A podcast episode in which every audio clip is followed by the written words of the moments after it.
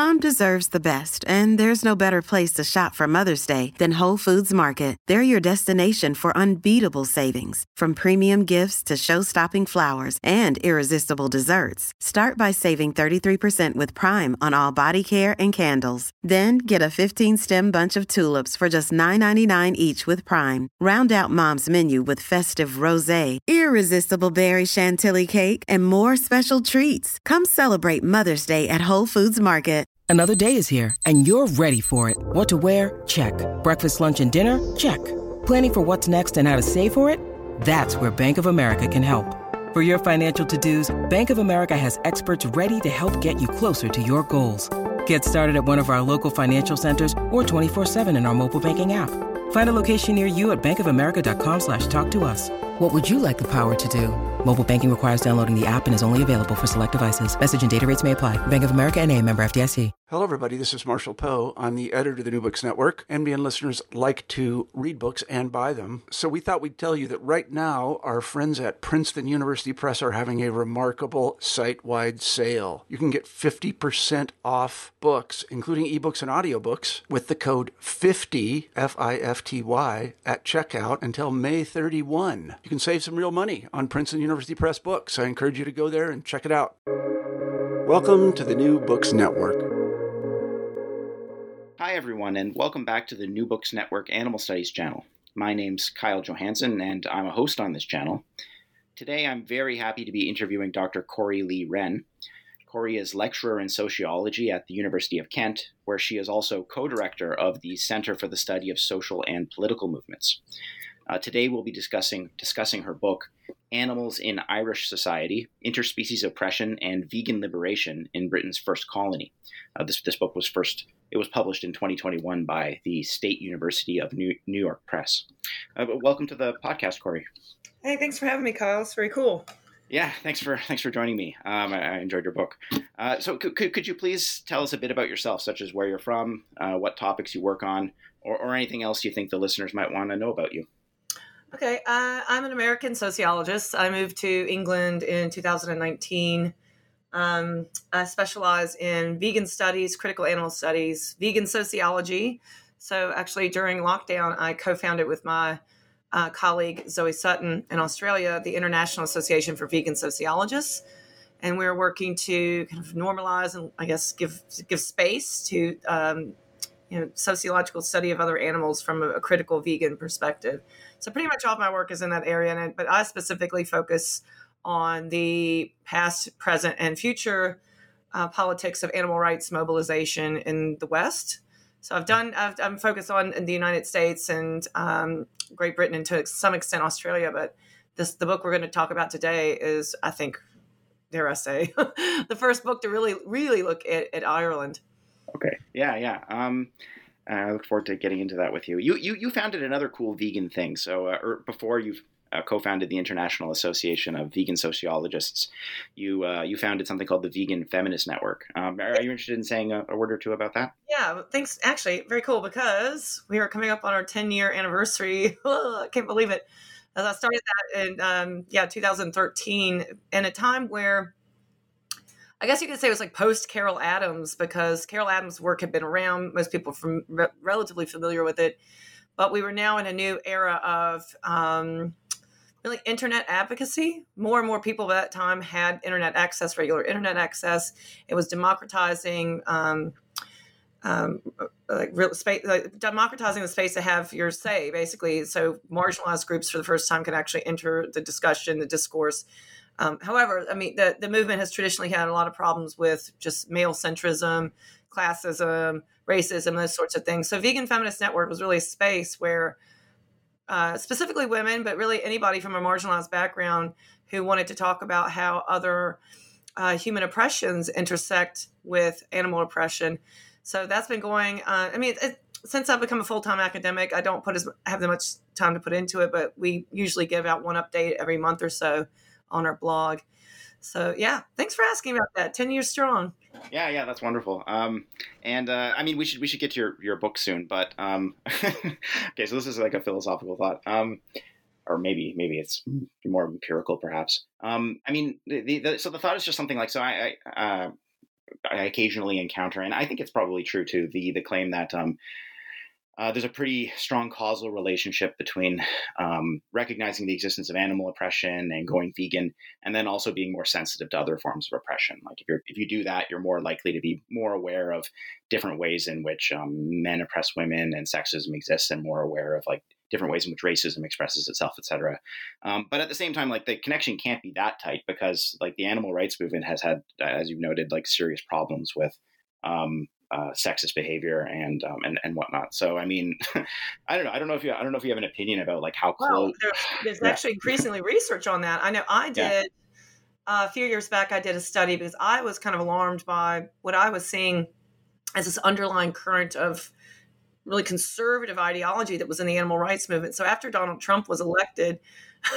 I had to do something, right? And so I felt like I, I decided to do the study on um, vegan awareness and support for other uh, oppressions, what I found was by and large, um, well, actually, first off, there's about 10% or more of my participants were Trump voters, which was shocking to me. So it's there.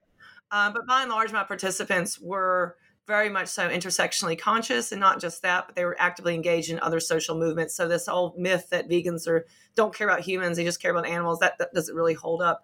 Although i will say that a lot of my recruitment i had difficulty mean, a lot of vegans um, answered that survey by the way like 300 of them um, but I'm, I'm a bit suspicious there may be some bias at it through it because i did do a i did um, uh, advertise for participants through my vegan vegan feminist network uh, facebook page nonetheless, the fact that there was 10% even then that said they voted for Trump.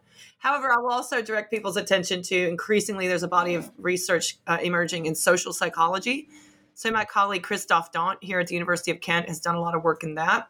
And we're seeing very clearly that there are attitudinal um, correlations between people who care about other animals and caring about other human groups, but also the reverse. If you have, um, if you exhibit higher oppressive attitudes, if you're more sexist, things like that, you're also more likely to be um, have a lower attitude towards animals or you know, not supportive of vegetarian or veganism. So there's actually research now, very exciting, to support intersectionality.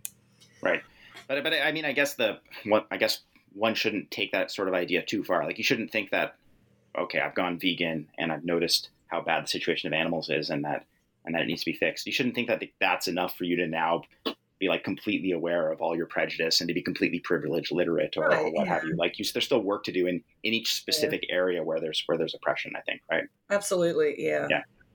Um yeah okay. So okay let's let, let yeah let's get to the book which, which by the way uh, is not is not unrelated to these right, sorts of things. right. um so what why, why did you de- decide to write this book?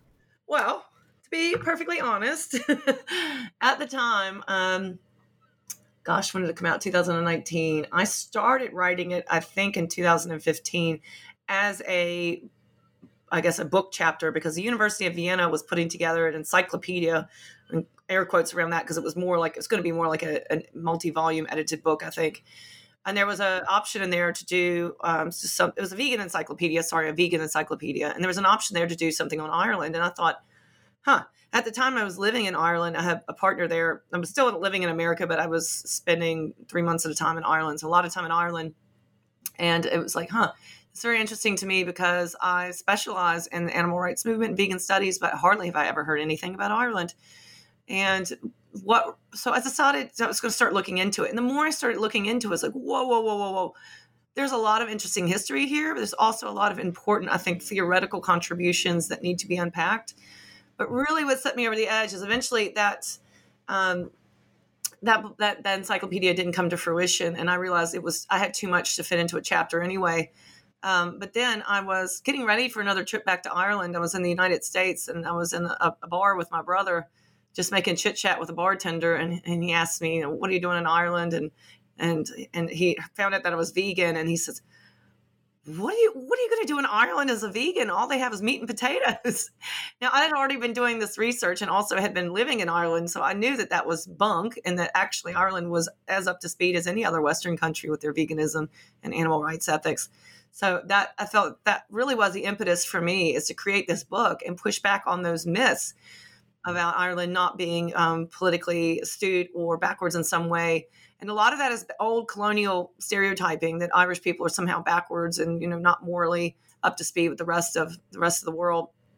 Um, and the other thing, also, Kyle, was just that I I did a lot of research in the history of the animal rights movement in the West and and, really the U.S. and the U.K. And although Ireland had contributed so much, the, the these histories, these narratives, really that have been created to memorialize our movement, largely silent on Ireland. So that was this is really a, it was a political gesture. Really, it's like to keep to you know to kind of get our history up to speed and also recognize the important contributions that Ireland has for, for the animal rights movement. Mm-hmm.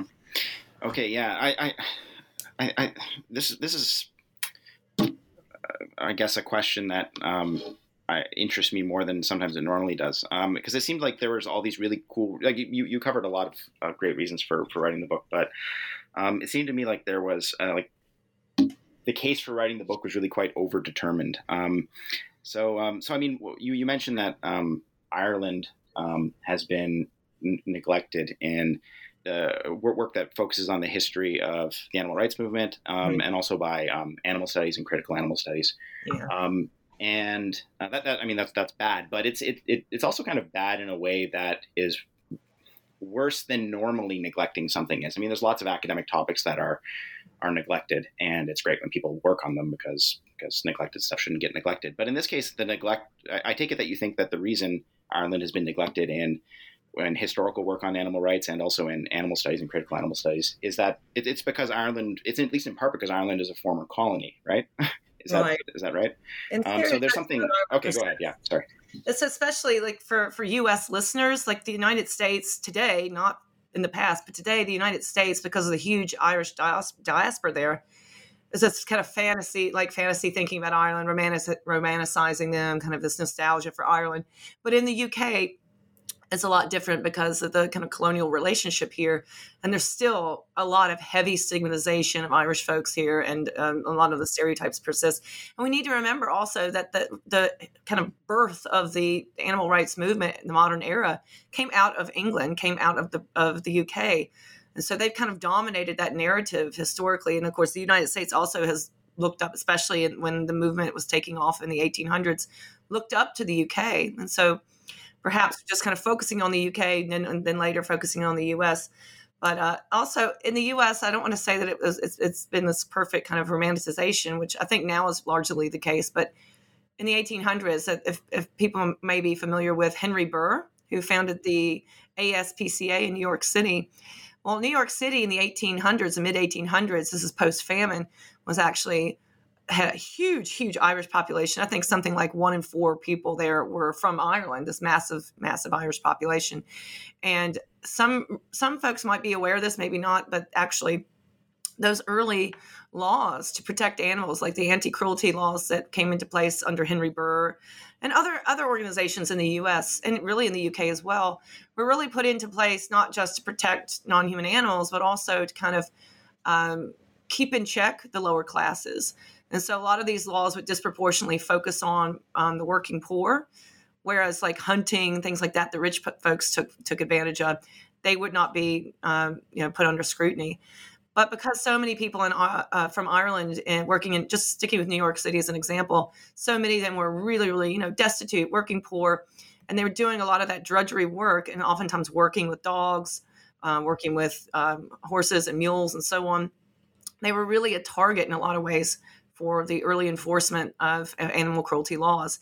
And so much so that the Irish people really get targeted for this that it is said um, the historian for uh, his name is Bernard Unti. He's a histori- historian for the Humane Society of the United States. He makes mention of this in his dissertation, which I think is a crime, crime that he never actually published as a book, but you can find it, his dissertation online. But he makes mention that Henry Bergh used to keep a file in his office that, that was titled The Crimes of the Celtic Race.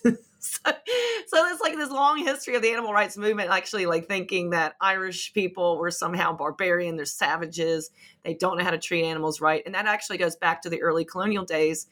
Um, some of the first animal rights laws ever put on the books uh, were uh, they were about Irish people not treating their animals correctly, like not uh, tying tying uh, what's the word? Plows to horses' tails, and they thought that was especially cruel. There's a lot of reasons why we think maybe that that law may have come into place, but I think uh, the one reason probably is is because this is a, is a way for people to protect their plows because a horse would stop if it would hit a rock or he or she would hit a rock. And so a lot of poor irish people who didn't have money for proper plows would do that. And it became a way of you're not going to get rid of that practice. It became a way really for the uh, english colonizers to um, make money basically. So then, so basically, it's just like a history for the for the animal rights movement, and really for the state. When the state creates anti cruelty laws. It's a history of really targeting Irish people and using that as an excuse to control them, and also to um, rationalize colonization, rationalize nativism in the United States, and rationalize extreme discrimination against Irish people. Mm-hmm. Okay, yeah.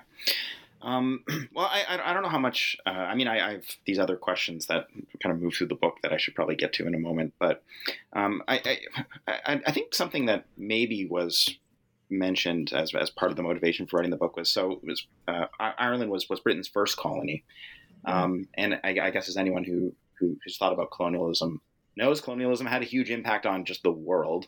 And um, it, it, I mean, is it reasonable to think that uh, a lot of the um, oppressive norms associated with colonialism kind of developed in Ireland and then were applied elsewhere. Is is that? Uh, well, obviously, like there was other colonial projects that happened, and there's lots of amazing case studies that we could explore. But I do think that because Ireland really was Britain's first, you could look back to Wales, and I think someone, if someone would like to do a similar type of book on Wales, we could really learn a lot more. But Wales was really before Great Britain really existed, right? So it was England's first colony. But Ireland was Great Britain's first like major colony in hundreds and hundreds of years. The Normans were there before.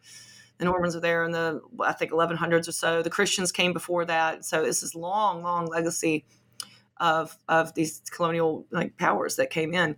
So I do think that Ireland is being overlooked and mistakenly. I think there's a lot to learn there. So in critical animal studies, this kind of new new field of colonial or decolonial uh, animal studies, there's, there's a two pronged argument here. And the first argument is, and, and, and I have to give credit where credit is due. I think David Nibert has done really good work in this area. His second book on um, oppression and the colonial project and domestication, which he calls domestication, he's he's argued that colonialism and not just the modern colonialism as we understand it, but even going back further into time, he's looked at all all over the world, like even back to like Genghis Khan, Khan and things like that. It's really really fascinating. But basically, what he's arguing is that as these um, animal agricultural societies that basically rely on the domestication and oppression of non-human animals, they have to kind of expand in order to maintain because it's extremely resource intensive. So they have to uh, expand in order to get water, resources like food, energy, land, all those sorts of things. And he has argued that really a lot of the colonial expansion and war and conflict historically has been because of our reliance on non human animals exploitatively for, for food. So that's one part of it. So it really has been an, an, an impetus for a lot of the colonial expansion. And that was absolutely case, the case in Ireland, absolutely the case in Ireland the Ireland, the pristine green kind of pasture that we pasture land that we the rolling green hills of Ireland that we fantasize about today, that was made made possible because of hundreds and hundreds of years of colonization, where the forests were cleared out to make more pasture, to bring in more cows and sheep, so that there could be more food products that be created and sent back to Great Britain or elsewhere in the colonies to feed the colonial system. So it's absolutely the case that, that Ireland has experienced a lot of that because of the expansion uh, expanding reliance on the exploitation of non-human animals. Second, the second issue with this is the idea is that when you expand animal exploitation, economies of animal exploitation into colonial regions, you're also introducing this idea, this concept of the animal or animality, this notion that there is the other. And so when you've introduced that that economic system, I mean that's kind of classic Marx right there. Is that the economic mode of production is going to determine the superstructure, our ideologies, our thinking, our symbols, our uh, how we categorize our religion, our politics, and all that sort of thing. So this is what we think might be happening here with colonialism: is the introduction of exploit the exploitation on human animals on a large economic scale. We've created this category of animal. And so, what in, in, invariably happens is that category of animal expands beyond non human animals to also include colonized human subjects. And so now you can say, well, these people are lesser than, they're barbaric, they're savage. In the case of Ireland, Ireland Irish people, literally considered animal like, non human, or at least subhuman. So there's in some of the scientific books, you can see that sort of the imagery where they're trying to create some kind of scientific basis to this. So the category of animal expands to the humans as well. And then, like I said, also the kind of the, the flip side of the coin there is that oftentimes the treatment or the, the relationships between the colonized humans and the animals that live there can be exploited as something that's barbaric or savage. So Ireland Irish people were very much so stigmatized for living with their animals. And you know, if anyone spent time in Ireland, it gets very cold, rainy, and windy, and especially in the winter months, it made sense to live with your animals as a sense of a source of heating. Uh, another practice because uh, early Ireland, early Ireland was a cattle economy, and they not so much meat eaters. That's also another myth. But the cattle will be used as a uh, as currency. They'd be used for milk. But one of the practices they had was called booleying, and they would go up into the hills with the cattle seasonally. And that also was seen as some kind of rudimentary, basic, like barbaric, backwards, primitive type of, of lifestyle for for lesser than humans. So that's what we're getting at with this kind of colonial the colonial theory here. There's a lot of different things to explore, but basically the expansion of animal agriculture being the basis for colonial oppression, and number two, that the animal the creation of that category of the animal, which can be easily applied to uh, the colonized humans. Okay, yeah. Um, well, yeah. So I mean, I, I guess at the very least you could say so. There, there's all these sort of colonial tropes um, yeah. and, and, a lot of them we, we see them we see them play out in Ireland, we see them play out elsewhere, and historically, um, a lot of those tropes we see them maybe not first playing out in Ireland because, like you mentioned, Wales predated that, but um, a lot of it, pre- a lot of a lot of the colonial tropes, they were happening in Ireland well, well before they happened throughout the rest of the world. mm-hmm. um, okay, um, well, so I guess uh, I'll, I'll, move on in a sec. Um, what, what, one thing you mentioned um, with respect to writing the book is that it was a little awkward to write it. Um, and the reason is just because, um, well, you're, you're not Irish. I, I, think you, you mentioned that you're of Irish uh, descent, sort of distantly, but you're, you're American. Uh, maybe, yeah. maybe. I mean, I'm, an, I'm from Appalachia. Most yeah. of us are from, uh, we're mostly Scott Irish ancestry, which I guess technically means we're Scottish mm. because we were put over into Ireland as a part of the colonial okay. project. Um, but yeah, but so you you I mean you you're very well aware that um, you're not really Irish, um, right? and um, and you're also aware that that um, there's risks associated with that. Like there's there's a risk that you when talking about about uh, writing a book about Ireland, you could end up treating some subject matter insensitively, or that um, you you could maybe make make mistakes that um, someone who's Irish would be less likely to make. So you, you were very aware of that the whole time, and I think you you did things to mitigate th- those risks, right? Mm. Um, like you, I think maybe maybe you sent the book to lots of um, uh, people who are Irish or, or something yeah. like that, or I, I can't recall. Um, yeah, and as I was writing it, most uh, so a good chunk of it was the, or research and writing was done when I was living in Ireland. Um, but yeah, I sent it to a few folks who are living in Ireland or Irish um, who had connections to Ireland, and so I tried to do my best there. Um, but then also you have to realize that even a lot of Irish people are still kind of under that colonial mindset and would be resistant to these kinds of critical ideas anyway. So, for instance, I, I, gave a talk on this topic to the Humanist Association of Ireland a couple months ago. And the whole idea is like thinking about critically about this history and critically about why is it that we eat what we eat because the fact that Ireland eats such a heavy meat and dairy diet today is a complete legacy from colonialism. That's not it's not indigenous to the diet there. Um, certainly they weren't vegetarian and they certainly weren't vegan, but they were the, the, indigenous diet of early Irish people we have from archaeological records showing that it's not at all the meat heavy stuff that we have today. But even then, after like presenting this and demonstrating this is not just my ideas, some of this is actually based on archaeological evidence and pointing back to colonialism and the effects that we know that it had.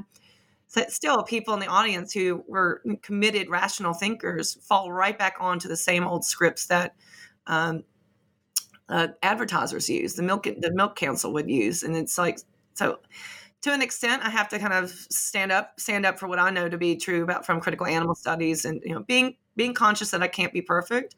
Because there's another thing is that because once you you try to create this book and you're limited but to 100,000 words, and then people say, "Well, why didn't you talk about this? Why didn't you talk about that? Why didn't you talk about this?" It's like I could, I could have kept going. I could have kept going, but I had to cut a lot of that. And I've been trying to publish them in, in other venues, but yeah, I've tried to be honest about that. That I'm not I'm not Irish, but I also have have to stand up for myself as I do have I do have extensive training in and colonial theory and, and training in sociological practices and you know, an expert.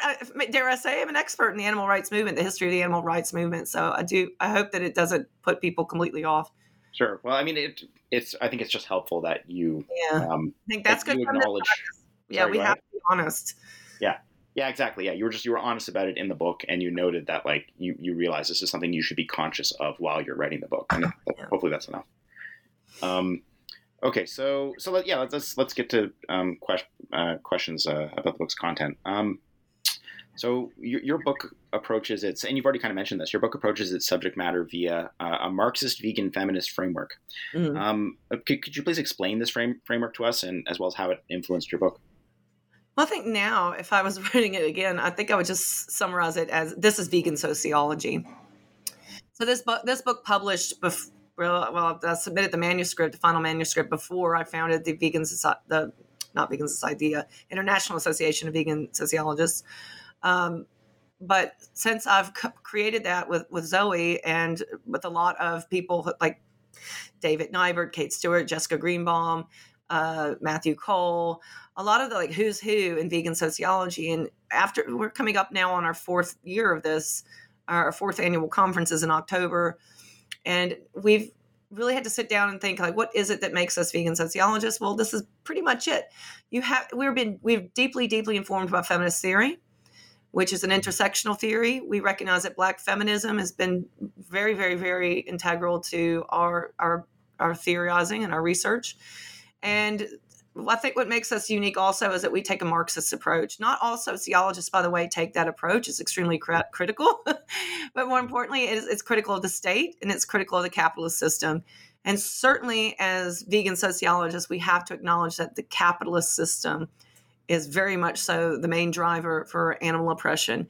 And we know that that's not the only. There's been there's been animal oppression before capitalism, of course, but really with the introduction of capitalism we start to see that amp up significantly. So that's basically what we're doing with the Marxist bit. We're, t- we're challenging that the the kind of economic um, exploitation of other animals and being very much so diligently aware of that, which a lot of other disciplines don't do. And then the feminist bit, where we're recognizing this is a deeply intersectional issue. And then also, feminism and Marxism both have this thing in common of uh, a, do- a, desire for liberation and an imagination for an alternative world um, that's much more just and much more equal. Mm-hmm. Yeah. Okay. No, that, that that's useful. Um, actually, and one, one thing when I was reading your book that um, uh, sort of stood out to me is uh, so I, I've never really thought of myself as Marxist, and I, I know lots of uh, vegans and people who work in animal ethics and whatnot who don't identify as Marxist. But um, it seems to me that most vegans believe something like the idea that um, a, a, society's economic structure uh, has a huge role play, to yeah. in, in, plays a huge role in determining uh, the society's superstructure, or the, or it more or less determining the prevailing ideology. Um, and I mean, because mo- most vegans think that um, you know uh, industrialized animal agriculture and what and the various things that need to be in place in order for it to keep existing um, is is largely what explains why people have, for example, tend to, are socialized to believe to, to believe in animal welfarism, to believe that yeah, you know, animals don't have rights, that um, their interests um, matter, but way less than our interests, such that anytime our interests conflict with theirs, our interests trump theirs. Um, that's the kind of like ideology that people are people are socialized into uncritically, and I think the explanation that pretty much that, that vegans tend to accept is that it's we're socialized into that ideology because that ideology supports animal the industrial yeah. animal agriculture. But why um, most that's that's true. But why most act, activists could not be considered Marxist vegans is because the vast majority of folks in the animal rights movement think that we can liberate animals within the capitalist system. And just to give an example of how ludicrous this is, like on one hand, yes, it's important that we have increasing popularity of veganism, more easily accessible alternatives. But is that going to liberate other animals? That remains to be seen. Because just as an example, a recent content analysis I did of British media this was a replication study of Matthew Cole's uh, study from, well, he collected the data in 2007. And so I collected data in 2020 and I compared. And although more, well, first off, in Matthew's study, there was only about 400 mentions of veganism for that year. And for mine, it was 40,000. So I had to do a sampling of that. There's no way I could code all 40,000 of those. But the other change that I saw is There's significantly more positive portrayals of veganism in the media. Great, wow. However, the vast majority of mentions of veganism in British media in 2020 was about buying stuff. Here's a new product, the new Greggs sausage roll, the McDonald's McPlan is coming out, or here's a new subscription service. Check out these new cosmetics. It was just buy, buy, buy, buy, buy. And believe it or not, out of the 420 articles that I coded, only one of them centered non-human animal oppression and acknowledged non really truly acknowledged non-human animals um, suffering as a reason for veganism. And a colleague of mine, Norm Riley, who's a PhD student, he also did a replication study and he found similar findings. So that's the difference. That's where Marxism comes in. Is like we need to be critical of the, the capitalist system is in of itself designed to recreate inequality, to hoard wealth, and to extract wealth from the, lower half of or the lower masses of society. Really, can we truly ex- expect that capitalism will liberate I don't think it's a system that is really designed to liberate. So I think we need to start envisioning um, a world beyond capitalism. And you know, that's where it gets deep and heavy and perhaps for some a bit too utopian. But at the very least, I think it's important that we're critical about just focusing on buying vegan stuff or the new vegan sausage roll or whatever, which is nice. But is that really talking about the, the core political element of animal, uh, of speciesism? Mm-hmm. I, am I'm, I'm reasonably sure that we're going to be getting into this this stuff um, with some of my later questions. Um, I, am gonna I'm gonna move on now, um, but I think we'll be returning to this later on. Um, okay, so your your book takes a somewhat uh, I, I, say ambivalent, but but maybe nuance is a better word. Um, an ambivalent or maybe just nuanced view of Gaelic Ireland, um, and so your book your book's first body chapter starts off talking about Gaelic Ireland. Um, so on the one hand, you think that, that Gaelic Ireland was a, a hierarchical society with with speciesist practices, and and you use the term uh, anthroparchal to, to describe it. Mm-hmm. Um, on the on the other hand, though, uh, you also claim that that uh, Gaelic Ireland was considerably more uh, egalitarian than, egalitarian than Ireland would become under colonialism, yeah. and you also argue that uh, it was characterized by a, a prototypical vegan ethic uh, associated with animistic beliefs. Yeah. Um, so this is a, this is a complicated view of, of Gaelic Ireland. I think. Um, I was hoping you could explain your, your complex understanding of Gaelic uh, Ireland to us. Yeah, I think that's this is this is common for a lot of traditional cultures. Is that um, historically, you know, we we know that human beings aren't designed to be meat eaters. We we learned that that's that's a cultural thing, right? So historically, people lived in more uh, communal type uh, clans they're more has uh, stronger relationships with other animals who are community members. Every culture across the world is really defined by, if you go back far enough, defined by animism, and the same goes for for uh, ancient Ireland. And so the all these rich, rich, rich, rich, rich um, stories, myths, folklore, and of course, with the coming of the Celts, the Celts are very famously an animistic society. And if you look at some of these old myths and the, the folklore, there's this idea that these animals are not just objects to consume these are in many ways like neighbors but this is not to say that you know there were there weren't hierarchies because obviously some hunting did take place not as much as it would have elsewhere because by the time ireland was settled they came with domesticated animals um, but it really wasn't until the, the, the church stepped in and started to actively squash out that animism that we're starting to see much more anthropocentrism so human centeredness uh, on the other hand, I also wanted to highlight that early Ireland was a cattle economy. And, you know, so obviously cattle were, were, were considered currency. Women, in a lot of ways, were also considered in, in that type of status. So eh, it's, it's certainly not a, a, miraculous wonderland for, for non human animals. But I also wanted to highlight this. It was mostly there, and this is a controversial bit because people have so envisioned this is the politics of anthropology or the politics of you know looking in archaeology people want to look back and impose today's norms and values on the past. But the archaeology simply does not support that. We do know if you look at some major um, archaeological sites like major religious gathering points like newgrange yeah there was there's a lot of evidence that there was mass slaughter there for ritual purposes. But if you look at average like fire pits we see the evidence for, for eating a lot of meat is very is very minimal. So actually, people ate a, a, a large variety of different foods, which with the coming of colonialism, that that foodway uh, knowledge has been lost. Hazelnuts was a major source of calories, uh, lots of fruits and and other uh, plants. But the cows the cows are much more valuable alive so they were kept alive for for milk and again they were traded as currency and animals would only really be killed for their flesh if they were old or you know they were surplus in some way but it, it, there's very very little meat eating at least compared to what we have today where meating is like a major part. Like every single meal has meat. We have to think about even like looking at the mid mid 20th century not just in Ireland but in the US and the UK like to have meat every single meal or even every single day. So we just even looking back just a few decades ago we we have kind of lost track with this idea that meat was very precious especially with the coming of colonialism then like more and more people were were just moved on to just potatoes cabbage maybe a little milk maybe a little butter maybe some eggs but really mostly um, close to vegan. Mm-hmm. yeah okay yeah and I, I take it that so i mean that that's i guess part of why you uh, call it a prototypical so you say that gaelic ireland is a prototypical vegan ethic. I, I take it that you, you think that um, there was an attitude towards animals maybe that was associated with animism that was reminiscent of the moral values that drive veganism. Like there, there was a, a yeah, it's not just diet. It's about the yeah the attitude about um, non-human worth and the relationship between humans and other animals being much more respectful.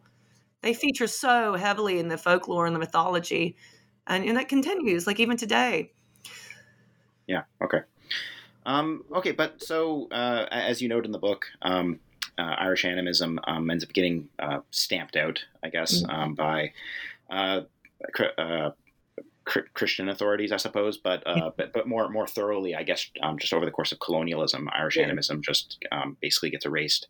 Um, and one th- you, you have various things to say, I guess, but uh, and one thing you one thing you briefly say about it was really interesting. I thought was that um, the removal or erasure of Irish animism animism likely functioned to prevent colonized Irish folk from from recognizing the similarities between their situation and the situation of African slaves, and, and that that in turn served to divide the two groups, which hmm. presumably mm. was in the interests of colonial powers.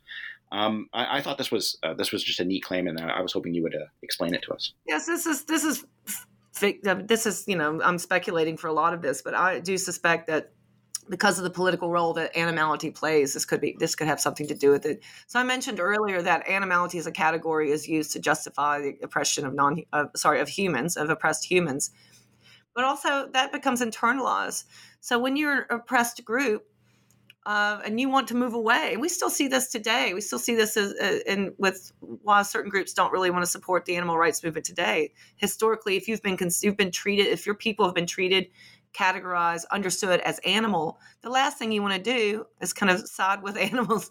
what you want to do is move away. I'm human. So the feminist movement, I'm not a piece of meat. With the civil rights movement, I am a man. I'm not an animal. So kind of moving away from that animality when actually critical animal studies is actually asking us, well, what would happen if actually we recognize that being animal, being other in that way is not bad. And actually the treatment of other animals is very much so integral, integral to our own treatment. And so I do think that that was a way, especially also we have to think about animism and these relationships with other animals as being you know, foundational to, to their culture and a source of um, a, a, source of knowledge, a source of wisdom, a source of um, camaraderie, a source of lots of things that kind of sustain a, a, group of people. And so to kind of create that division is another way of undercutting power and to alienate, to marginalize. Um, so it's interesting in the in the Caribbean with the with African slavery and with Irish slavery. And it's kind of difficult to actually say that Irish people were slaves in a, in a way they were, but not exactly the same. Because what was happening in, as, as colonization really took took hold, especially under like Oliver Cromwell when he did a major sweep and shoved a bunch of people out, took them out to the colonies.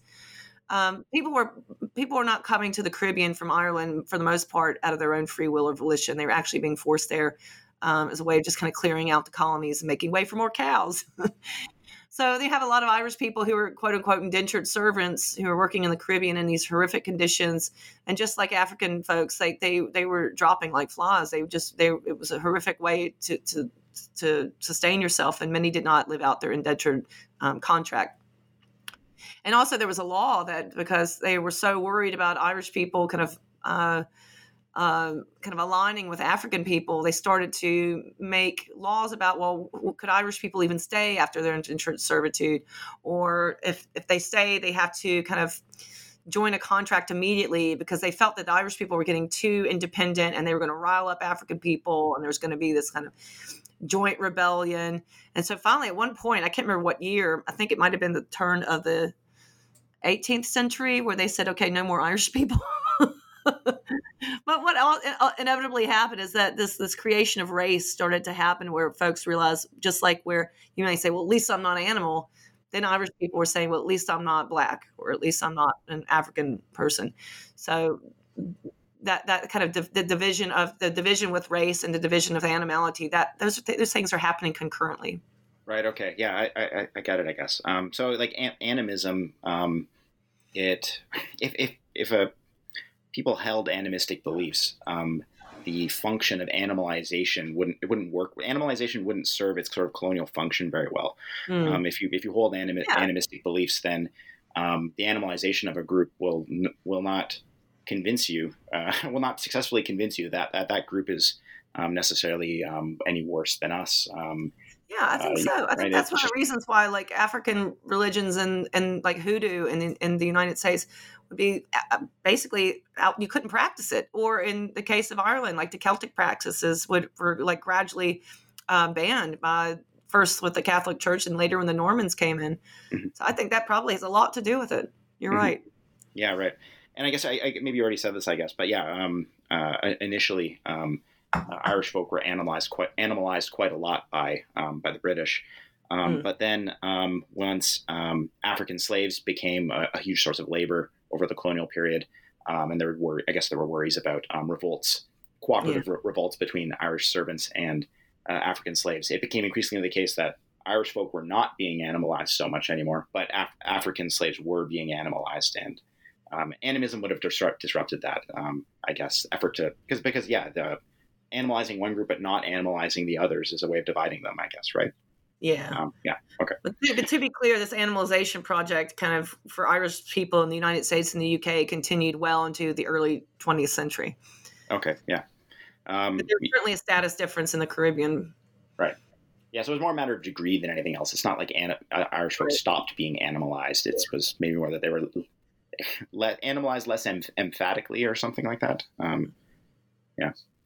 Okay, so um, a, claim you make that's closely related to your theoretical framework is that um, 19th and early 20th early 20th century animal activism in Ireland uh, was especially intersectional, more more so than um, animal activism normally is. Um, so it managed to simul- simultaneously challenge speciesism and patriarchy, but but also colonial oppression. Um, and so there's there's a way in which animal activism in Ireland during this time would have been more intersectional than say animal activism in in England would have been. Um, and so yeah, I was hoping you could you could explain this. Well, I'm. I hesitate to say in England because there was a lot of Irish people living in, in England too, and there's a lot of cool intersectional examples there. Um, I'm actually working, by the way, I'm working on a, a book now called Vegan Feminism. In the first couple of chapters, I look at this history. And so it's not it's not just in Ireland, but I think Ireland is interesting because the colonial um, theme gets tied in there. But uh, this there's a lot of pushback, and well, there has been a lot of pushback in the modern animal rights movement about this intersectionality movement. We need to just make it about the animals and da da da. As we talked about at the beginning of the show, obviously the research is now showing that it's not it's not just about the animals, and it never will be. Um, but people are acting like, oh, this is some new woke culture that the feminists are foisting on us. But actually, this is the heart of the animal rights movement. The heart of the modern animal rights movement has always been intersectional. So I would use this one. Oh, there's a bunch of examples, but let me give two. Uh, the first one is about the the proclamation uh, in Ireland, and then the other one I want to talk about is a brown dog affair. So there was this woman, Jennie Wyse Power, in Dublin, and she ran a vegetarian restaurant, and a lot of the nationalists would would meet there so much so that the government would spy spy on this restaurant because so many of these like rebel nationalists were meeting there but it was not uncommon for vegetarian spots because it was an under for to be to house these types of meetings because it was understood these are radical free thinking places where major change and resistance was happening so the actual the proclamation where they said Ireland's going to go independent, here we go. That was signed in a vegetarian restaurant in Dublin. Mean, that to me is fascinating. And she was um, also very much so entangled with other with other causes, with vegetarianism, suffragette stuff, and uh, and that was a very that was very typical of many um, activists at the time. And the other example, I love this example, and I wish everybody knew about it. It's one of the most fascinating bits of animal rights history that I think too few of us know about the brown dog affair. So there's this woman named Charlotte Despard, and she was, she's, I think she was born in Scotland, but she was basically lived her life in Ireland. And she, like the others, she was very much so an anti-vivisection. She was a an Irish nationalist. She was uh, I believe she was also socialist, and she lived in the Battersea area of London at one point, and she wanted to bring over. I think that's where she died. Actually, she lived. She grew up in Ireland, but she finally, when she got older, she she died in um in Battersea. But she wanted to be amongst the people. This was a hotbed of activism. So at the time, uh, the anti-vivisection movement at the turn of the 20th century uh, was very very few regulations um, really before the Anti Cruelty Act, I think in 1878, in the 1870s, it was a free for all. You could do whatever you wanted to animals. Um, but even when that kind of that act came into play, there was still a lot of horrendous abuse that was happening to non-human animals in the name of science, and really it was a lot of it was just career building stuff. And a lot of other marginalized groups took notice of this because it didn't just symbolize violence against animals; it symbolized this this idea that you could just do whatever you wanted to marginalized groups. And a true fear that this that animals are going to be first and we're next. And that turned out to be the case. Enslaved women uh, irish women uh, women just white women they were subject to all kinds of medical horrific medical experimentation in the name of science. Um, so anyway they they decided they would it was very much so an animal rights pushed uh, campaign, but I just wanted to say this is it was deeply, deeply kind of and entangled with this fear of the uh, happening to humans and also colonialism. So anyway, she she brings a statue, and there's a little brown dog statue, and they erect it in Battersea outside of an animal hospital that they created, and it was it symbolized all the other animals that were being harmed currently in in these laboratories and all the other people who were vulnerable to that as well. Now, the medical students in London found out about this. And who were the medical students in London at like in like 1900 and something? They were like rich white kids, right? So they they stormed down into Battersea like, how dare these Irish um, socialist women and uh, working class poor people? How dare they try to resist our claim to you know our entitlement, basically? So it ended up being these like battles. Like they would come down there and try to tear the statue down, and the people of Battersea would rise up and protect them They would be like brouhahas and all that sort of stuff. The mat- medical students would go and trash the, the animal hospital. And it was just this chaos, basically. And so when they would have these eh, these meetings in Battersea to try to strategize, like what are we going to do to protect the statue, and they would actually have Irish national like men, Irish nationalists kind of patrolling inside the meeting hall and they'd have like badges on them that, that were for green for Ireland or something like that. I can't remember now. But it was very much so a, a clear in, entanglement of this resistance to like British imperial control over marginalized groups. It's a resistance to violence against animals. And it was because so many women were integral to promoting this campaign and leading this campaign. It was also a feminist issue. Eventually, what happened was the uh, the local government there says we can't afford to police this anymore. If you want to keep the statue up, you're going to have to pay for it yourself, policing yourself. Well, it was a very, very poor area of London, so that wasn't going to happen. So, under the cover of darkness, the statue was removed. And quickly thereafter, the women uh, got together and created a, a big protest in Trafalgar Square. So even though it's in England, this is very much it's Irish people. George George Bernard Shaw was there when the statue was unveiled. George, I think he was also at the protest in Trafalgar Square where they were doing talks and lectures. So this is very much so like right in the heart, like right outside of London, like this amazing kind of Irish resistance right outside of like the heart of the empire.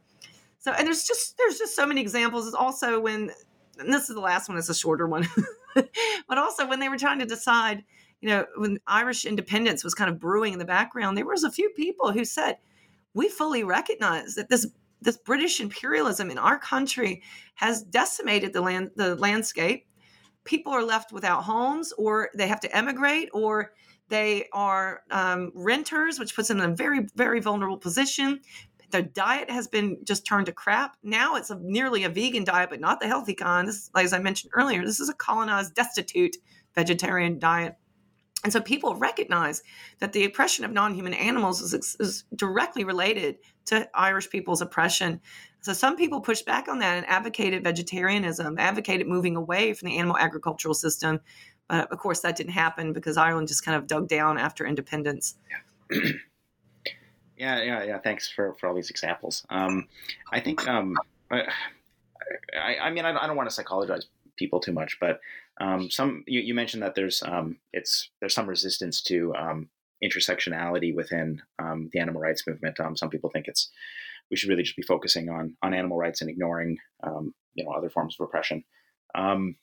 and I, I, wonder whether to some extent that resistance is motivated by like a poverty of imagination. Like so, I think sometimes it can be a little bit difficult to see how different forms of oppression intersect with each other. I mean, we can all call them all forms of oppression and say they belong to the same category. But seeing the ways in which they relate to each other is not always easy, particularly if you're not um, an academic. Um, I think.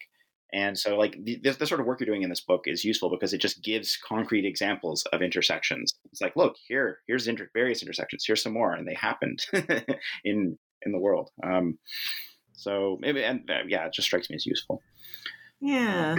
Well, I think um, this, can also just quickly say, like, that think that a, a, lot of this is also people are just so desperate to help animals. They feel like we're just kind of adding too much to the plate. And also, there's the tradition of this is what we always do in animal rights. And I think you're right, poverty of imagination. They don't really, they don't haven't really been encouraged to think about what other alternatives are there beyond what the mainstream animal rights kind of media, you know, the main main organizations kind of give us. Mm-hmm. Yeah. Okay. Um, okay. So in, in chapter four, the uh, I mean, it's not exactly the fourth chapter, but um, it's called the the title and the, the one that is part of its title is chapter four. Um, you you discuss some of the ways in which nationalism intersects with the oppression of animals, um, and I think you kind of already touched on this. But um, on, on the one hand, you note that nationalism sometimes motivated some rather prejudiced efforts to protect animals from being abu- abused by oppressed human groups. Um, but but on the other hand, uh, nationalism was used also to, to frame vegan activism as contrary to Irish national identity. Um, uh, I mean, I, I, don't know how much more you want to talk about this. I guess you kind of already did talk about maybe both these things a little bit. Are you interested in, in saying a bit more? I can add a tiny bit because I, it is, again, it's a nuanced thing because, like I said, there were activists and some political leaders who were very much so cognizant of what um, animal oppression and uh, a meat heavy, dairy heavy diet was doing to people. But on the other hand, obviously, Ireland went a different direction and it became, especially after independence, it became very isolationist, heavily, heavily agricultural. And a lot of that was simply because of all the hundreds of years of you know being organized in this way. It was became a pathway of dependence. It was very difficult especially when you become a, a brand new nation your resources are slim to none and you're very vulnerable in the world system. You want the rest of the world system the world to recognize you as a, a valid new nation state. And so ultimately, Ireland just kind of went with the, the easy way, which was to continue what it had been doing, which the infrastructure was already set up for. And uh, the other thing, and uh, I always remember this. My partner at the time, he's he says, "You can't ever criticize the farmers. If you criticize the farmers, there's hell to pay." And that's very much so the case now. Like farmers are so uh, endeared to Irish culture. They, there's this idea that they got us through. They got us through this these these, these these wars. They got us through independence. They helped sustain us as a nation and build us as a nation. And so this really reverence for farmers, which I'm not saying is a bad thing, but it makes it very difficult then to critique. Well, the farmers might be fun and great, whatever, but they're they're perpetuating a colonial system. It's the colonial system. It's put into place by colonizers. Um, but it makes it very makes a, a very very difficult then in modern conversations about um, animal rights and diet in Ireland. It makes it very difficult to have these conversations because the, you're inevitably running up against how dare you speak about our farmers and, and this so integral to our culture. If anybody's interested in that and more in that, the um, woman who runs uh, Go Vegan World she she she does she goes head to head with a lot of these um, organizations like the the Bord Bia or the Dairy Council or major talk show hosts and and and you can see this type of nationalist rhetoric is being thrown back at it. But that's one of the aims of this book, Kyle. Is I want to uh, highlight that this that's not the only story of Ireland. And if we, there's other ways to kind of celebrate the nation of Ireland without just celebrating these old colonial pathways, which are uh, violent. They're violent towards animals. They're violent towards humans whose diets are, you know, all these diet-related diseases. And also, Ireland is getting dinged every year. They're exceeding their climate change, uh, their you know, climate change goals. The United Nations is always after them for that. So it's just not sustainable. And I think it's time for a new, a new story. Mm-hmm. Well, yeah, I mean, and, and, national identity is something that's um, constructed um, in various there are various social forces that are at play in the construction of um, of national identity. Um, there's probably nothing weird about thinking that national identity can be, as a result, pretty fluid, and um, maybe, maybe there's we can distinguish between like more legitimate sources of national identity and less legitimate sources. But I mean, your book points to some pretty legitimate, I think, legitimate sources that could be used to influence um, Irish national identity. Um, like so, for example, uh, Ireland's past, um, the um, uh, anim- animism and, and prototypical uh, uh, vegan ethic that you that you find in in um, in Irish past. Uh, it, it, strikes me that um, I mean, just in general, countries tend to identify with their past to some extent. I assume that there are people in Ireland who are very interested in Gaelic Ireland, Ireland, and in what the practices were in Gaelic Ireland. Uh, I wonder. I, I, I, guess maybe maybe one of the things you hope is that learning more about um, the way animals were, were understood in Gaelic Ireland and focusing on the positive stuff specifically could be taken to um, construct a, a, more positive Irish identity, one that would also be experienced as, as authentic. Um, yeah, is, I think a, for Ireland, especially Ireland, especially, there was a concerted effort in the 1920s, 30s, and 40s to go back and look at the anthropology, go back and look at the archaeology, and create. I mean, to, to an extent, kind of remember and find, but a lot of it was active creation of this Irish identity because of so many hundreds of years of colonialism it felt they felt like well who are we as a people? Now we're, we're an independent nation. Who are we? And actively trying to create this new celtic race which you know is quite questionable. Today we kind of like look at that funny but that this idea of course that was the age of eugenics where race was thought to be more biological.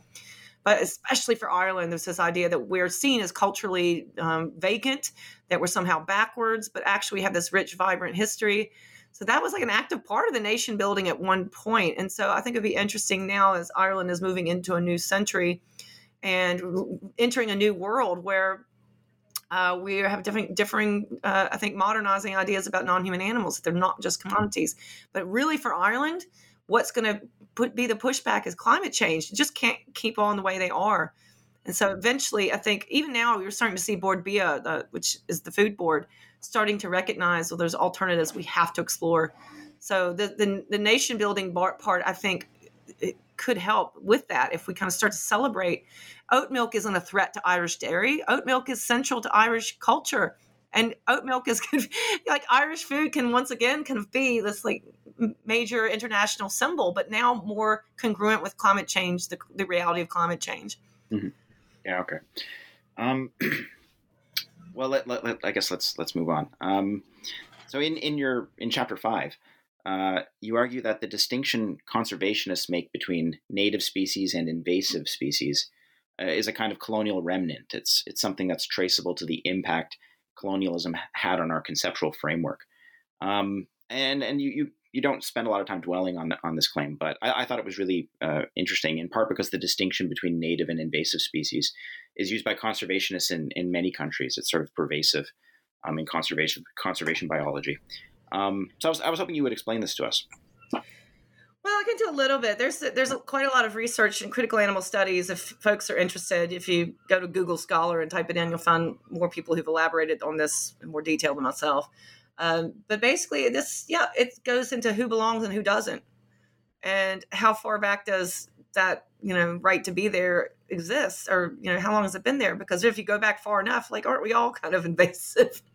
but I think that especially as an American, and I grew up with all this kind of this idea. Even you know what? Not just grow up with. It's still happening. The last time I went to America last summer, turned on Fox News. Always a mistake and they show this like horde of refugees coming up across across the border and the language they're using at the ticker at the bottom is like there's an invasion there's an invasion like so it's very much so the same type of logic we use like who belongs and who doesn't belong and ignoring the fact that wherever you may be for whatever reason you may be there like you're still sentient beings and you're just trying to survive and so this kind of notion of invasiveness i think allows us to sort of psychologically distance or detach from that.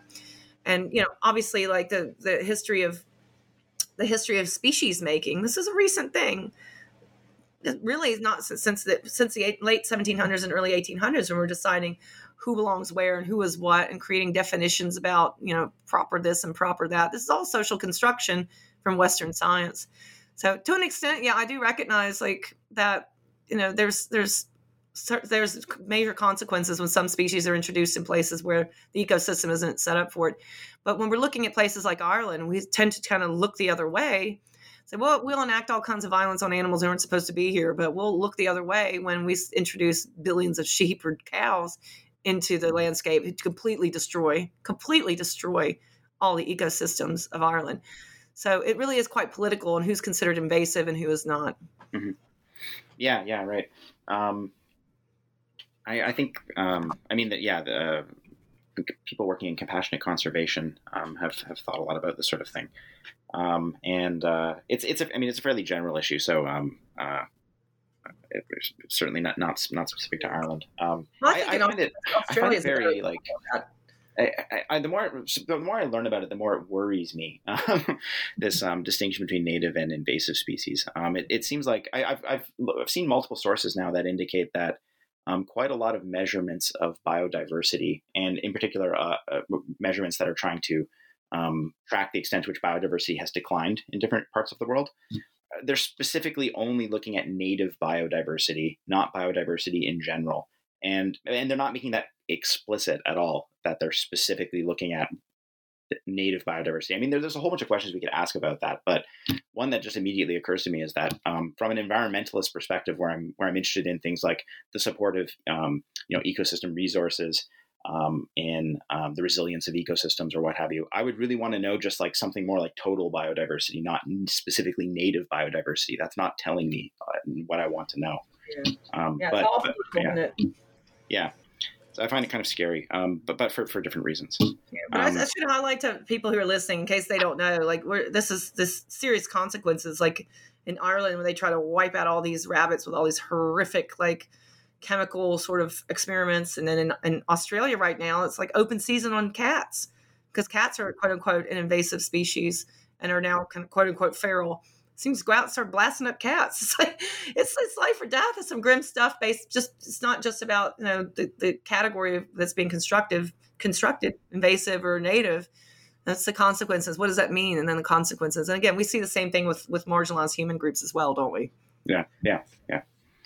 Um, all right, great. So, okay, uh, also in chapter five, um, you introduce a concept called post speciesism. Um, and I take it that uh, the thought here is that there's there's something analogous to other posts that people are maybe yeah. more familiar with, like um, post colonialism or post sexism or post racism. Um, so you introduced this concept. I was hoping you could explain this concept to us and, and maybe provide some examples of it in Ireland. Yes. So this is this is an idea I came. I think I've been I blogged about this a few years before the book came out because it was just I think Ireland is uh, such a great example of this. Um, so basically, the idea with post speciesism, I'll use post feminism as an example to keep it simple. But in post feminism, it's the idea that feminism is more or less kind of reached its pinnacle. We've got we've achieved what we need to. Women can vote. Uh, women have basic rights, and you know, women's status is improved. And so this, so a lot of ways we talk about feminism as though we've we don't need it anymore. It's a thing that was um, used useful in the past when sexism sexism was pervasive, and so we kind of lose sight of the fact that actually a lot of these inequalities persist. We just kind of don't see them as much anymore, or we've been kind of induced to not look anymore, or we just don't think it's as serious, whatever it may be. So, for instance, with women's rights, like, I mean, I'm, people believe this. People believe this. I've gotten to so many arguments with people. Like, what are you talking about? There's no such thing as sexism anymore. Like interesting because my pay is significantly going to be lower than my male counterparts, and violence against men's violence against women is still pervasive. It's like three women a day in the United States are killed by men. It's just outlandish numbers. Anyway, so if we would try to put that same sort of logic onto speciesism, we can see a very similar uh, situation. So we have this idea now that we're in a modern you know advanced society all the brutal things that happen to non-human animals that doesn't happen anymore you know if you come across someone who see you show them video clips from slaughterhouses or they see earthlings and they say oh that's just the extreme stuff that doesn't happen anymore I've seen cows in the fields; they're happy. this idea that speciesism doesn't exist anymore. I love animals, and animals are treated well, even if they're in slaughterhouses. They're being treated well. So this ideology of the inequality, the oppression, the violence is being masked over by this idea that that was something that doesn't happen that happened in the past, but we've gotten past that. And so, if you want to take issue with it, you know, you're just being uh, over the top or whatever. You're just not you're just not aware of the reality of how happy these animals are and how good they have it now. And you hear that. I mean, people really truly believe uh, these, these cows are happy and they've got it made. I hear that stuff all the time. So in Ireland, I think it adds a whole nother level of ugh, because Ireland um, one of its biggest um, uh, economies remains to this day its export of food. And, and still, by the way, Britain is its main um, uh, destination for that. But really, globally, Ireland has kind of established itself as you know this old traditional quaint place where animals are treated so wonderfully and the farmers just dote on their animals and give them individual names and pet them and go out with a cup of coffee in the morning and check on them and look out over the pasture and these cows are happy. These cows have got it made. so that's that's you see that kind of stuff on the labeling when people are buying these Irish products all over the world. This idea that Ireland, man, that's they really got it made there. These animals are really being cherished, and the old violent ways of hurting animals that's thing of the past. So you see that that becomes a marketable thing as well. It becomes marketable. And so I have some examples I think in the book where I show some of the magazine or sorry the the I think I do. I think I have a clip from uh, a, mag- a catalog from Aldi there because Aldi had a big Love Ireland campaign, Buy Irish campaign. Mm-hmm. Okay, yeah. Um, so I mean, maybe this is related to what you just said. Um, I, I, take it that um, this post-speciesism idea is um, useful because it helps frame uh, what welfarist reforms. Um, so I, I, know that I know that you, you, um, your view is that welfarist reforms are best understood as just pernicious. They just sort of hide the terrible reality of animal agriculture, and um, we shouldn't we should we, we shouldn't we shouldn't be thinking them of them as merely like um, good but insufficient. We should think of them as actually bad because they make it harder to achieve um, abolition in the future. Um, and I think that I, I understood this post-speciesism idea as a way of sort of framing that. You're, you're saying that like welfarist reforms fit into a post-speciesist narrative. Um, yeah, that's how, that's how they're best understood. Absolutely. Because, yeah, wow, we live in a world where all these laws exist to, to make sure all those barbaric things that used to happen to animals don't happen anymore. so mm-hmm. they absolutely do support that logic and help us kind of perpetuate this system of violence without thinking critically about it. Mm-hmm. Okay, uh, here's another another thought about post speciesism that um, I and um, I'm open to being wrong about this, but it seems to me that post speciesism is maybe a little worse than the other posts that are out there, like um, post racism or post sexism, because um, the other posts um, are so the, the mistake all of them are making is thinking that whatever that, that, that the relevant form of prejudice or relevant form of oppression they're both they're all mistaken in thinking that these things are over. So post racism is wrong in thinking that um, racism is done uh, post sexism is wrong in thinking that sexism is a thing of the past post speciesism is wrong in thinking that speciesism is a thing of the past. Um, but when it comes to post race things like post racism and post sexism, at the very least, there's um, his, you know significant forms of historical moral progress that can be pointed to. Things like the success of the suffrage movement or um, the abolition of slavery. Um, I, I, at least there has been like really significant moral progress that can be pointed to. And uh, really, the thing is just to note that that was not enough to get rid of sexism and, and racism and whatnot. Um, but with post speciesism, I, I realized that like this is this is a useful concept because it frames um, well welfare uh, regulations. Um, but if you like his, from a historical perspective, it's not like we really can point to significant historical accomplishments with respect to animals. If anything, like the situation of animals now is probably worse than it's ever been because um, animal agriculture became industrialized and it got way worse when it became industrialized, way worse for animals. And um, that's a relatively recent development, the, the, creation of industrial animal agriculture. And um, it's even though veganism does seem to be um, becoming much more popular than it used to be, it's still the case that global demand for meat is increasing, I think. And so it just seems like the situation of animals is worse than it's ever been, and it's just getting worse. And so post speciesism seems even more pernicious, uh, given that historical fact. Um, that's how, that's what it seems to me, at least.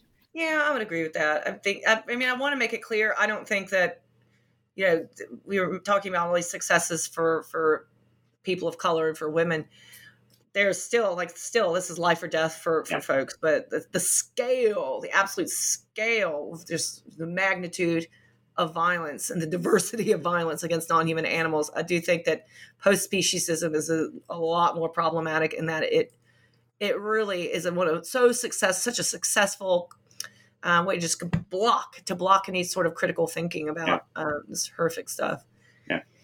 Okay. Um, well, so I guess this is this leads into my next question. Your your book was somewhat optimistic about the future of the future of human animal relations in Ireland, um, but you also you also express some reservations. Um, so I, I'm wondering, like, do, do you think that the vegan movement is likely to make significant future gains uh, in, in Ireland? Um, and uh, given your reservations, um, I mean, what, what barriers do you think stand in the way of, of potential progress? I, I want to make it clear. I don't think it was interesting. Like when I was talking to, was it Ronnie Lee, who's like really one of the kind of vanguards of the movement, and I remember asking him about um, activism in the '80s there, and he said, "Oh, well, was ah, Ireland was actually quite behind." And that turned out not to be the case. I do think I, I left that in the book, but there was a guy uh, who has reached out to me since then. He's like, I was an activist back then, and look at all the stuff we did. So if you go on my website, I have linked I've linked to his website. Um, maybe we can put it in the show notes. But the thing is that Ireland has been doing a lot of activism. It's just that they don't get the same platform as we have in the UK and the US. That's the end of it. So when I was living in Ireland, and like I said, and that bartender said, "Oh, well, how do you survive as a vegan there?" I'm like, "What do you mean? There's vegan restaurants." I was living in Cork. It's like there's vegan restaurants. Like there's vegan restaurants. I could go to the grocery store like anybody else and get all the fancy analogs or whatever, and it wasn't any more difficult. But I also think that one of the coolest things, and oh gosh, I wish I, I just wish I had all the time in the world to do all these research projects. But I wish somebody would do this. I think somebody's done.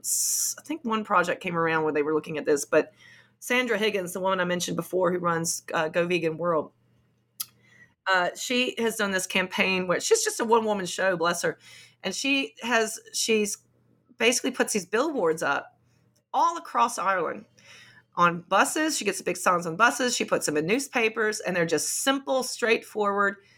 We they they trust us. We kill them, or why pet one, love the, and eat the other. Those kind of things. And but she she personalizes these animals. She gives them identity. She gives them um, characteristics to where you can't just see them as just objects anymore.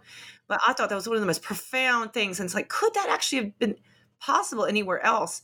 Perhaps because Ireland is such a small place. There's only 4.6 million people living there. But she's been able to just blanket the country with these messages and getting people to think more. And while a lot of older people might be resistant, you have to think about the young people who are coming up in a world where animal rights doesn't seem so foreign and veganism doesn't sound so foreign. I thought that was, I mean, I could be on some side street in Cork, not even near the city center, and I'd look up and there's one of her billboards. It's just amazing. And the other thing I know, uh, noticed about Ireland, perhaps again because it's a smaller country, but there has been so many times where we were just driving around in the car and we turn on the radio and a main mainstream radio station, and they'd be having an animal rights debate. They're complaining. Like I remember once we were listening, and there was a, a, a German circus that wanted to come to Ireland, but they had animals. Well, Ireland had banned you can't bring Ireland. Uh, to Ireland any circuses with animals. But they were there having this debate, this discussion online. I mean, on the on the radio station. And I've heard that with other with other cases as well. It's like there's a conversation, there's an interest, and I think also perhaps that's a bit lacking in other places because it's like I said with the British study that I did a couple years ago, like even the Guardian, the Guardian, this like vanguard of liberal. Of, of, liberal news reporting, whatever. They were like one of the worst. They were one of the worst for just like trashing on veganism, not giving it a fair shake. So Ireland actually is pretty unique in that it has this kind of spirit for uh, having debate and talking about these things. So perhaps, and I also want to say, since the book is published, and I can't really um, cite any particular things because I haven't really been following as closely, but I do know there's been a lot of activism recently, like I think An- Animal Rebellion which is an extension of uh, Extinction Rebellion, which is a UK based group. They've been quite active in Ireland. Um, and then there's Vegan Information Project run by Roger Yates. Bless them. They go out almost every weekend and and hang out in city center Dublin and reach people that way. So it's it's there. It's there. And I think it's an absolute crying shame that we don't really celebrate what has been happening in now and what's been happening in the past. So many amazing, amazing activists across the centuries that have just gotten lost to history. Okay, yeah. Okay, so I, uh, um, that, that's a whole lot of uh, reasons for being optimistic. Um, I take it that um, with respect to reservations, um, maybe, maybe, one thing you'd want to say is that the reservations you have are to some extent not really any different from the reservations you'd have about progress in maybe in any Western country. Like the structural barriers are in place in Ireland, but they're also in place in other places, and we shouldn't think that it's a whole lot worse in that respect in Ireland than it is elsewhere, maybe. No, um, I think Ireland is, is, does have some unique barriers. So, I mean, okay. first off, that that legacy of colonialism that's made it relatively impoverished, and it was not that long ago that really the European Union had stepped in to help help out Ireland because of the big the big crash that happened and like really really rocked a lot of people. I remember I took my students on a tour a tour there uh, when I was it was guys 2017 and our tour guide was like in his late 70s and said, What are you doing running this tour with us for two weeks? He says, Well, the recession happened and all my retirement was gone. So it's just like this kind of financial vulnerability of Ireland historically um, has made it to where people are really hesitant to be thinking about anything different, anything new, I think. Um, also, this legacy of trauma this legacy of trauma that, that, of colonialism and more specifically the famine not famine but famines of the 1700s and the 1800s. The trauma of after becoming independent, and there was a lot of poverty then as well. The trauma of you know food has always been highly, highly um, political and, and, a sensitive issue for Irish people, and rightfully so. And I do hear this pop- popping up sometimes when I do hear listen in on these uh, animal rights debates in Ireland. Is oftentimes people bring up the famine. It's like as though like how dare we even question this um, diet of wealth that we have now, where we can have meat and dairy in every single meal, when there was a time when we were starving to death. So that legacy, uh, that that traumatic legacy, still very much so informs, I think, a lot of um, Irish people's thinking about it. So we're thinking about an Ireland that has been economically kind of put through the ringer, and Ireland has dealt with hundreds of years of colonial trauma. Those things we still have to overcome. But Ireland today is is a modern nation state, and it's an international nation state.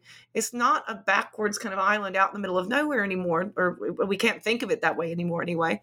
This is a it's an integrated nation state that's modern and contemporary. And, and veganism has very much so much to offer a, a, a remembering of these amazing pre-colonial um, practices and cultures uh, it's a, a, a recreation of modern food ways that's more sustainable in a, in a, in a, especially for a country that is well exceeding its greenhouse greenhouse gas emission limits.